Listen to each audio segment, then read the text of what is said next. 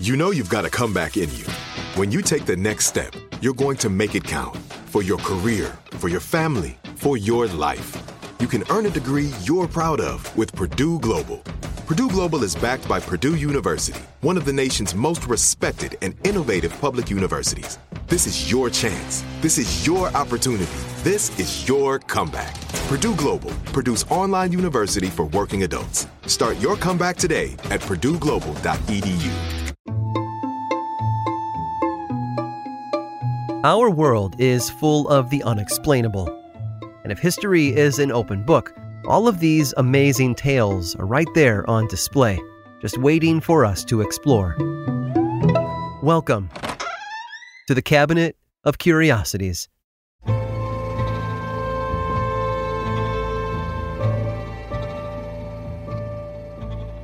Visits from strangers aren't always a good thing.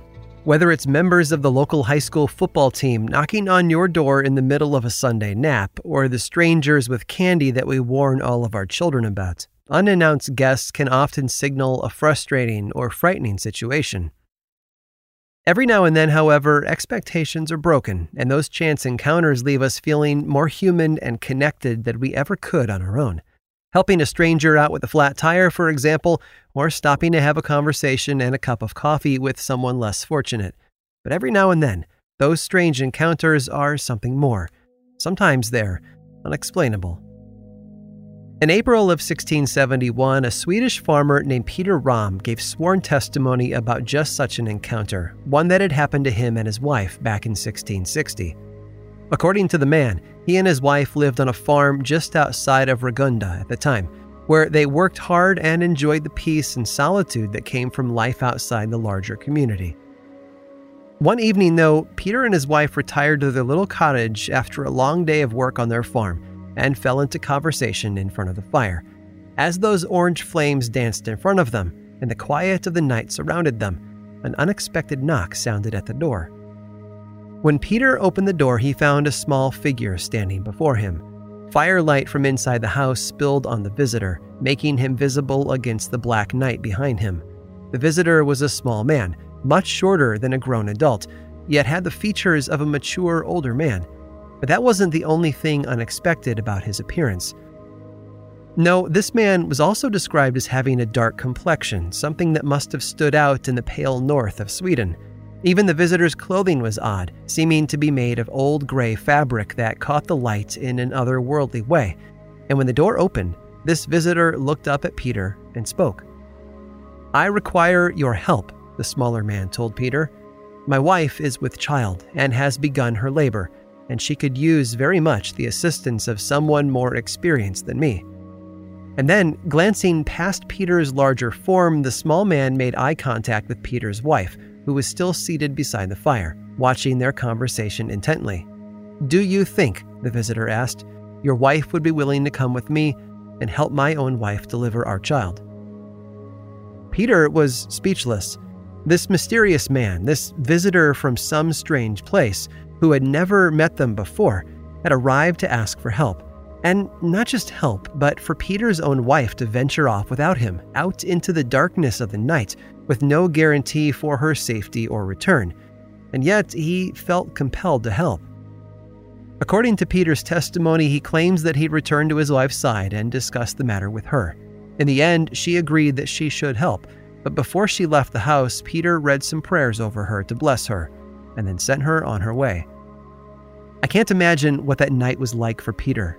How long he sat alone beside the fire, I do not know. His wife had taken a stack of old linens with her, and most likely a stash of herbs and medicinal aids, but the minutes slowly became hours, and those hours probably felt like an eternity. But by 10 o'clock that night, his wife had returned. According to her, the strange small man had led her out the gate of their farm earlier that night. As he did, Peter's wife claims that she felt as if she had been caught up in the wind, and before she knew it, she was standing inside a small, dark chamber. A chamber, she said, that contained a bed and a pregnant woman in great pain. Peter's wife said that she did exactly as she was asked. She helped the man's wife through her labor, and in the end, the happy couple was able to hold their new child. The man offered her food, but she declined, telling him that she wished to return to her home and her husband. So the small man caught her up in another mysterious wind, and she once again found herself standing at the gate of their farm. The next day, Peter and his wife awoke and fell into their normal routine, managing the farm and all that came with it.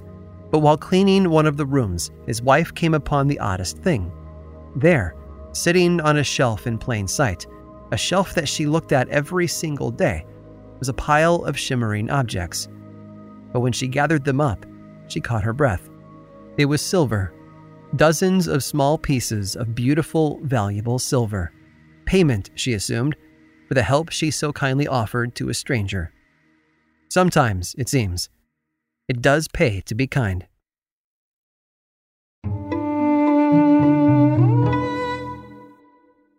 This is it. Your moment. This is your time to make your comeback with Purdue Global. When you come back with a Purdue Global degree, you create opportunity for yourself, your family, and your future. It's a degree you can be proud of, a degree that employers will trust and respect. Purdue Global offers working adults like you over 175 flexible degree programs to meet your specific career goals. These include associate, bachelor's, master's, and doctoral degrees and certificates. Purdue Global degree programs range from nursing to business to communication and more. Whatever your interest, we have the degree that will move you forward. You have the knowledge, you have the experience. Now it's time to get credit for the work you've done and earn the recognition you deserve with Purdue Global, Purdue's online university for working adults. You know you're worth it. We do too. So don't wait another second to get the degree that will take your career to the next level. Start your comeback today at purdueglobal.edu. Hey, this is Jodie Sweetin from the podcast How Rude, Tanneritos.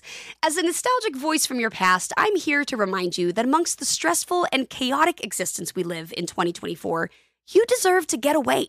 It's time for a vacation, no matter when you're hearing this. And let me tell you how you'll get there. The 2024 Hyundai Santa Fe.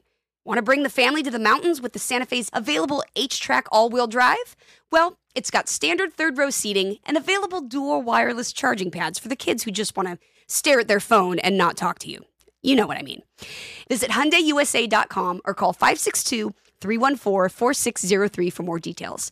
Hyundai, there's joy in every journey. Rain or shine, every day is a great day for fishing, right? You got rain gear, but you can't overlook sunny day gear. A Columbia PFG Solar Stream Elite hoodie has you covered on the sunniest days. Like literally. I mean, who wouldn't trade a sunburn for a trophy fish? But why do it if you don't have to? Especially when this Solar Stream Elite hoodie is built with broad spectrum UV protection. We're talking UPF 50, and it has airflow so you don't overheat. And what's the alternative? Putting down the rod every half hour so you can slather on some sunscreen. Seems like an easy choice to me. Columbia PFG has you covered with their Castback TC shoe. Its OmniMax cushioning and traction system helps if you're on your feet a lot, say, fighting a fish. Not to mention keeping you sure footed on a wet rocking boat. So if you're going to be spending long days out on the water, and I sincerely hope that you will be, head over to Columbia.com slash PFG and shop all their performance fishing gear.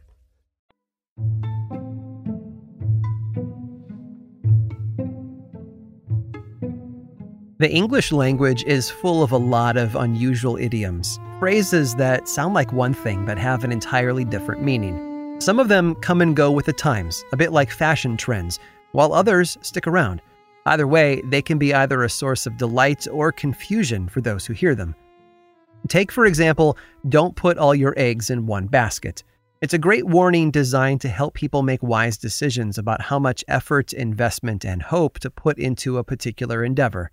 And there's also don't count your chickens before they hatch, meant to urge caution when enthusiasm gets the better of us. And in keeping with our egg theme, there is also the phrase lay an egg. For a very long time, it's been an idiom that simply means to perform poorly. A local theater group that botches a performance of Fiddler on the Roof might receive a bad review in their local paper that claims the director laid an egg. I think you get the idea. To lay an egg is to fail at something but not always. In fact, once there was a woman who built her life around laying eggs, and she had much success with it. Her name was Gertrude Smith, and as a child in York, Pennsylvania, she discovered that she had the most amazing ability. According to her, she could stand near her chicken coop and silently, mentally command them to lay eggs. And not just any eggs, though. These were eggs with images on them. Don't take my word for it. Here's a short quote from the York Gazette and Daily, a newspaper in Pennsylvania near where she grew up, who interviewed her many years later in 1940. I would stand near the hen yard and visualize sunflower petals along with my initials. In a few days, my father came into the house all excited and said, Here is the sunflower egg. According to Gertrude, the designs weren't just made out of color. Instead, they were physically inset into the hard surface of the eggshells, so deeply inset, in fact, that they were visible from the inside of the shell as well. Now, as you can imagine, seeing results like that was a complete shock to Gertrude and her family. She had done nothing more than stand near the birds and envision sunflowers, and yet there they were, engraved by some otherworldly hand on the shell of an egg that had just been laid. In fact, it was her excitement that led to that article about her in 1940. She had grown up since those early days, but kept a small handful of those eggshells to show friends and impress visitors and in her letter to the Gazette, she offered to show those shells to a reporter. When she showed up at the office of the newspaper a week later, they confirmed what she had claimed. They were a handful of eggshells, each bearing the striking image of a sunflower with its round center and radiating petals. The paper published a follow up to confirm that Gertrude had indeed passed their test. But all good things must come to an end. It seems that Gertrude wasn't so sure about the safety of her newfound gift. If she could use her mind to physically alter the shell of a chicken's egg, what if she destroyed one by mistake? Wondering if her amazing ability was limited to cute floral engravings, she spent some time with her chickens again, this time visualizing an egg with a triangular cross section cut out of it. When the chicken laid the egg, Gertrude was horrified to see that her instructions had been followed to the letter. From that day forward, Gertrude Smith refused to use her powers to alter another egg. What the world saw as something special and a huge success, she could only see as a failure. And in doing so, I suppose she brought the old idiom to life. At least in her mind, Gertrude Smith was the one who laid an egg. I hope you've enjoyed today's guided tour of the Cabinet of Curiosities. Subscribe for free on Apple Podcasts or learn more about the show by visiting curiositiespodcast.com. This show was created by me, Aaron Mahnke, in partnership with How Stuff Works. I make another award winning show called Lore, which is a podcast, book series, and television show. And you can learn all about it over at theworldoflore.com. And until next time, stay curious.